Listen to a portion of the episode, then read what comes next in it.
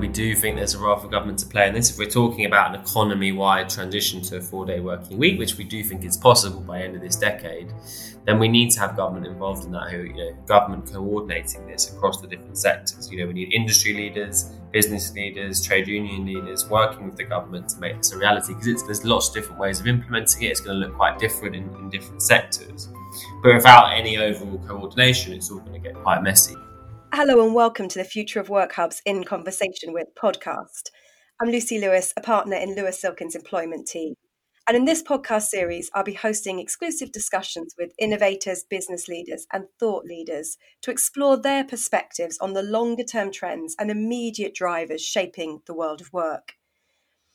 And debate about the concept of a shorter working week has been building over recent years. Lots of countries and organisations have been looking at different models and different ways of working. But the pandemic really shifted the dial. It forced employers to be more flexible. And, and as we all know, lots of employees have said they'd prefer it to stay that way.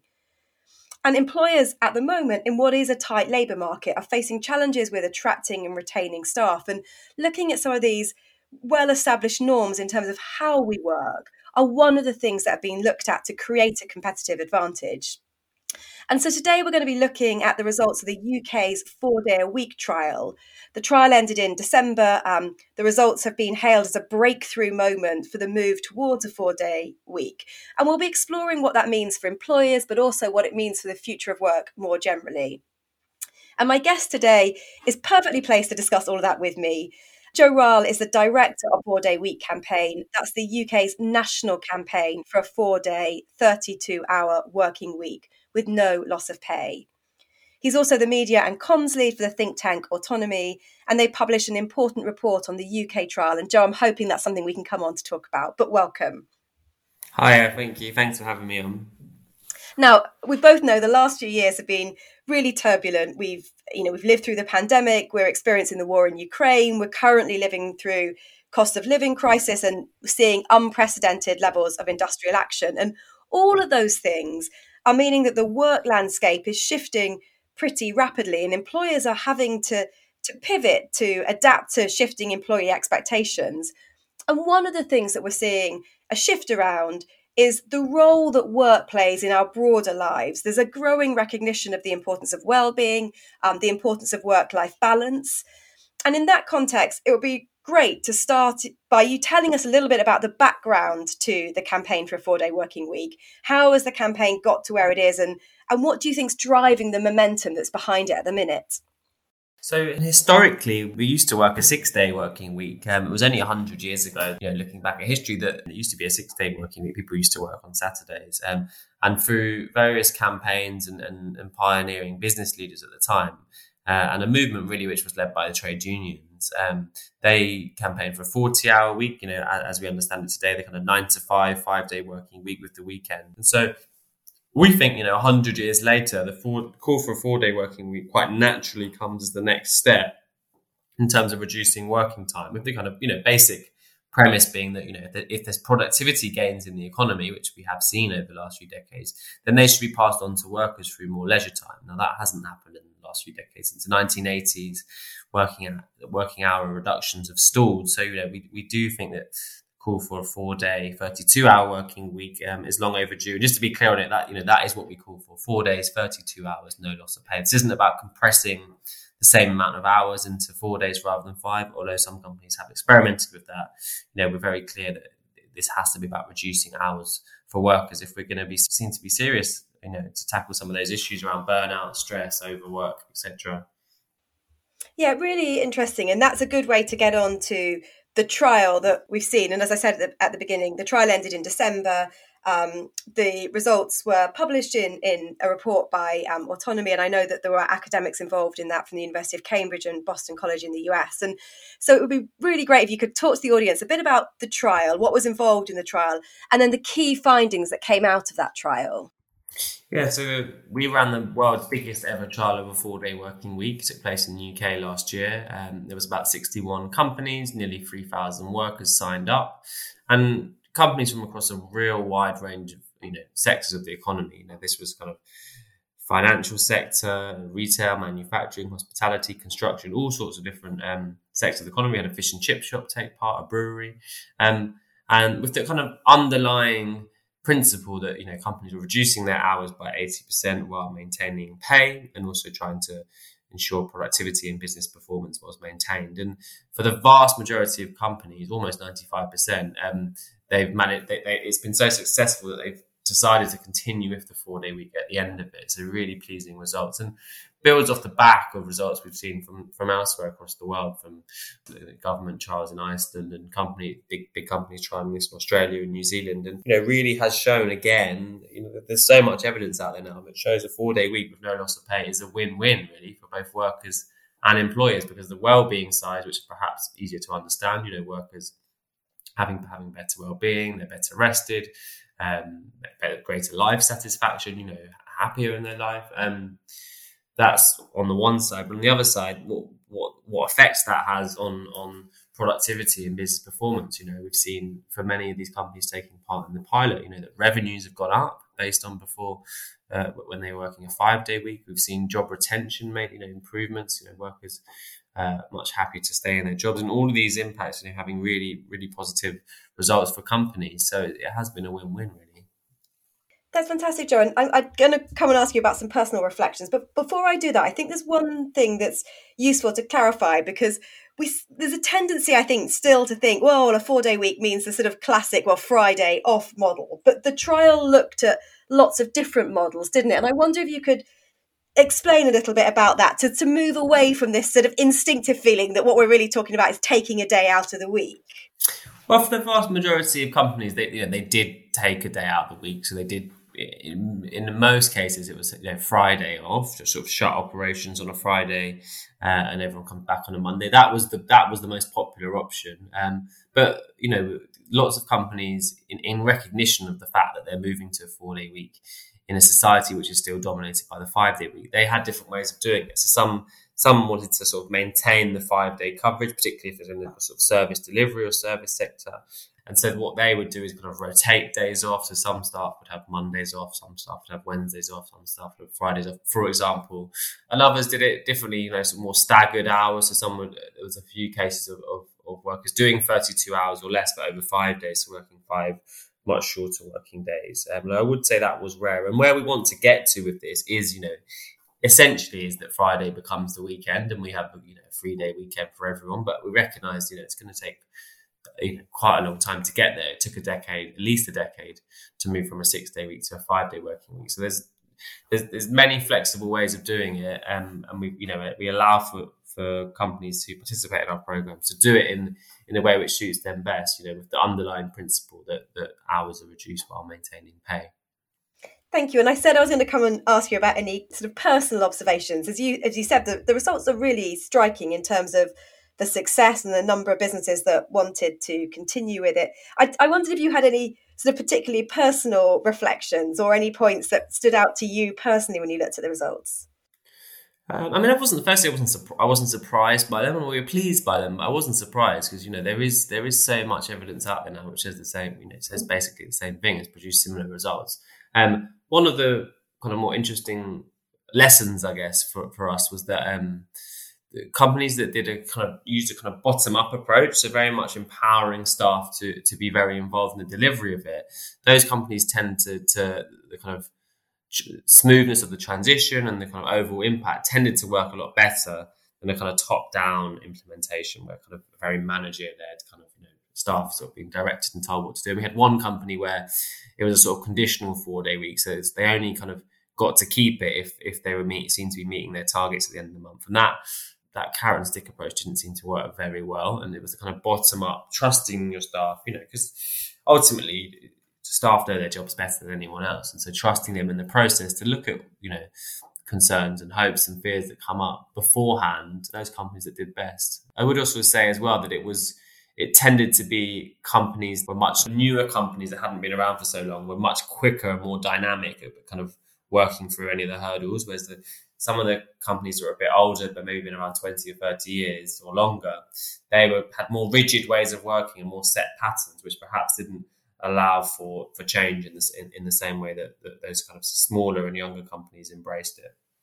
That's really interesting. And actually, before we finish, I, I was hoping that you'd be able to share some practical tips for businesses that are inspired by this and, and we've started to go there which is great before we come back to that and as i've got you i think there's value in just you know exploring briefly some of the some of the challenges um, or perceived challenges that when you hear people talking informally about a four day week you know the sorts of things that you hear said um, we've covered the one size fits all approach which is great but the other thing that you hear said is a concern that, well, actually, really what's going to happen inevitably is essentially people are going to be doing five days worth of work over four days. And that has an impact on health and well-being potentially but also potentially has an impact on culture because what you what you lose in that day is all of the other stuff that is important to the culture of the workplace. So, you know, do you have to give up team meetings? Do you give up the time that people sometimes take to support and supervise new or junior members of staff? Do you lose those unscripted sort of water cooler moments, the things that build cultural capital, build creativity? And I'd really welcome your response to employers that are concerned that actually what's going to give is not the work, but the cultural bit. Well, I mean, moving to a four day week is, is, about looking at, you know, and the process of doing that is about looking at every single way that you work, all of your processes, um, and really trying to improve them. Um, and you know, there's there's many areas in nearly every workplace. There's many bits of people's jobs which actually tend not to contribute very much to the overall output or goal of an organization. So it's really focusing on what are the strategic priorities, what are the strategic outputs of your organization that you want to see at the end of the week um, and really focusing in on that. Once you do that, you quite quickly start to see bits, areas of people's work which actually perhaps don't really contribute that much to the overall goal. And it's it's about output focused working rather than kind of hour, you know, bums on seats, the amount of hours you're just sort of there for the, for the sake of it. And I think everyone can understand that because we've all had had times, and we all still have times in our jobs where we're doing stuff that perhaps can can sometimes feel a bit pointless. So that's the kind of first side of it. Secondly, you know, there, there's ways in which productivity can be improved. You know, cutting meeting times. The classic one is like organizations that have a meeting about a meeting about a meeting. You know, does everyone need to be at those meetings, all three of those meetings? You know, you quite quickly start to see ways in which you can kind of save time. So it's not necessarily about you know working, producing. Uh, exactly the same amount of work in four days rather than five. But I would say, you know, because staff are better rested and they've had their time to themselves, they've got a better work life balance, and they're also therefore more motivated in their job. That means that you just do deal with stuff more effectively, more efficiently, so you can get through more work and be more productive in the time that you do. So it's about you know it's, it's a kind of whole whole scale systems change, looking at your entire organisation to make it work. Um, and you know it seems to be that the vast majority of, of, companies that took part have done it. And it's very, very rare that companies ever go back to a five day week. So I do accept that there probably will be some less time in the office together, but that's already happening anyway with the move to remote working, you know. And and the, the move to hybrid remote working is very, very popular with workers. So I don't know how how much of that becomes becomes a problem. You know, most of the companies that we saw move to a four day week. They did like to get people into the office at least at least two days a week still, and so there was that there is that time to still kind of come together and see see people face to face. Yeah, you know, overall massive benefits and you know, life satisfaction going up for the workers. And I think it was you know nine out of ten workers saying they could never ever imagine going back to a five day week, and they wouldn't you know they wouldn't want to do it. So win win really. And one of the interesting things for me, I think 15% of employees said that no amount of money was going to induce them to go back to a five day week, which, you know, speaks volumes, doesn't it? Yeah, exactly. I think, you know, I think that that does tell that people really feel the benefits of it quite quickly uh, and, and just, you know, can't even imagine going back. Because, you know, if you're getting, if you're managing, if the, if the company is managing to be as successful it was as it was before, if not more successful, because you know staff are much more bought into the to the organisation, they're enjoying their work more. Then why on earth would you go back to? Why on earth would you add an extra day on the week for working? There's just just no need. Yeah, the other thing that I found interesting from a from a cultural perspective was the the responses around caring. I, and I think more than fifty percent, I think about sixty percent. I'm sure you'll correct me if I'm wrong. Employees found that they had more ability. It was easier for them to combine paid working with caring responsibilities. And obviously, we're seeing a lot in that. Um, at the press at the moment, we're talking about you know childcare costs, but elder care costs and challenges as well. And I, I wonder if you've got any sort of any more comment on that. It seems striking to me that actually perhaps it helped some of the diversity and inclusion challenges because it specifically addressed the time issue with caring responsibilities. Exactly. I mean, you know, the four day week is is and is and can be part of a much wider cultural change around, you know, improving the the balance in life. You know, because there's at the moment there's there's many, and it, it tends to the, the, burden tends to fall particularly harder on women um, who have more kind of childcare, caring responsibilities. Um, and actually, as we've seen on this trial, you know, by moving to a four day working week, no loss of pay, staff staff and employees were, were, much more able to manage those responsibilities they have in their life, whether it's care, social, you know, also it wasn't just caring responsibilities, also like social, you know, socializing, just managing all the different aspects of your life, just have more time to do that. So we do think that the four day working week, you know, is rolled out at scale. It's going to have massive benefits for for the kind of care sector, for for the care that, that people are getting, both childcare, you know, elderly care. Um, and will also be spread out much more evenly between men and women. And men will, will take up will be able to take up a much fairer share, um, which you know we think needs to happen anyway, and is, is, is part of a bigger conversation going on at the moment. The other the other um, challenge we see, and this is really focused around the trial, is that it was only six months, and there was a degree of novelty in that necessarily. So is it is it possible that employees can really sustain that that level of increased productivity? Through a four day week over the longer term? Or would it inevitably mean that as it becomes normal and you take out the novelty factor, people just end up being stressed and burnt out and we haven't really made any meaningful change? Well, we've got many companies who joined our accreditation scheme. We also run an accreditation scheme which recognises four day permanent four day week employees, and many of those have you know have done it for years and years, some up to five years, ten years. So I do think you know, overall it's a much better way of working and a much better way of living. We have to remember that this kind of model that we've got where we kind of work, work, you know, and particularly in the UK, you know, we work some of the longest hours in Europe, um, while also having one of the least productive economies. So all these long working hours we put in don't really produce very good results, um, but produces a lot of burnout, a lot of stress, a lot of overwork, a lot of unhappiness. And you know, not only is that is that no way to live, it's also no way to run an economy. And you know, it really is does feel like it's time to change, time for change on this issue. Yeah, I can, I can see that. And a lot of what you say is really inspirational. And there'll be people that have um, chosen to listen to this specifically because they are considering a four day week. And I know, I mean, I know from the trial that some of the companies reported in their first few weeks it was a bit chaotic. You know, there were a few teething problems or just things they had to overcome, work allocation, for example.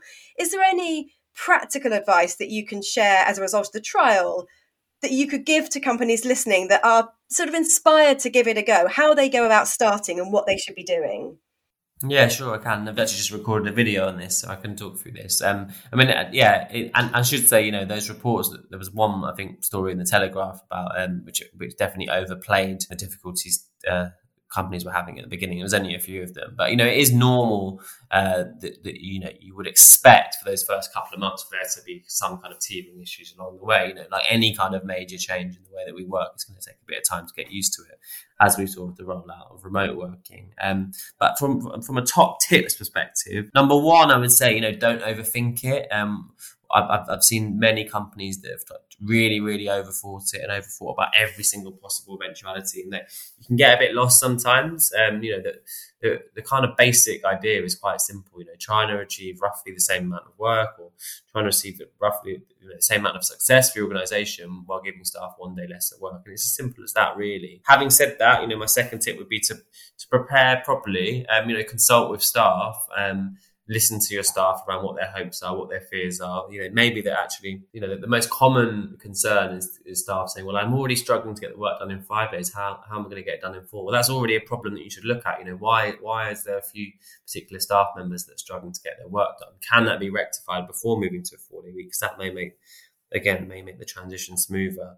Um, thirdly, I would say, you know, trial it first. We always recommend at least a trial of three months or six months before kind of making it permanent. That gives you the time to, to assess, you know, whether it's been successful before or after. Um, And and the last one is you know is is think about ways in which productivity can can be improved before moving to a four day week. So get your you know have those conversations with your team. Is is is there a ridiculous amount of meetings in in the diary? Is are some staff working in projects which perhaps don't contribute to you know the main overall outputs of an organization and have those conversations beforehand so that you can really you know make that transition smoother Thank you. That's really great and really, really good practical advice for people that are thinking about it.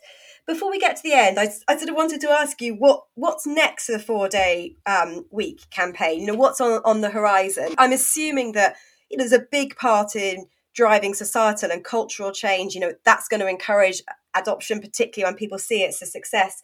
But do you think there's a role for legislation? Is this something the government should be getting involved in?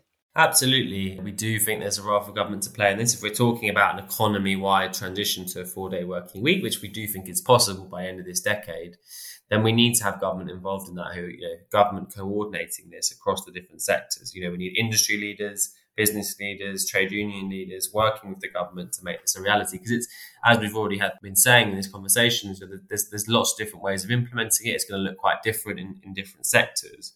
But without any overall coordination, it's all going to get quite messy. So we do think there's a role to play in that, and there are some key you know, key bits of legislation the government could introduce now. Um, for example, kind of trial in the public sector.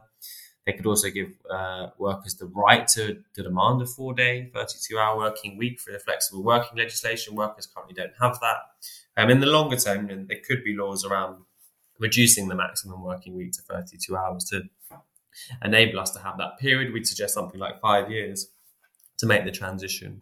Secondly, we've we've just launched a kind of national rollout program to kind of sign up the next wave of companies to move to a four day week. Uh, keen to have as many companies signed up as possible. The, one of the beauties of the four day week is you know it doesn't.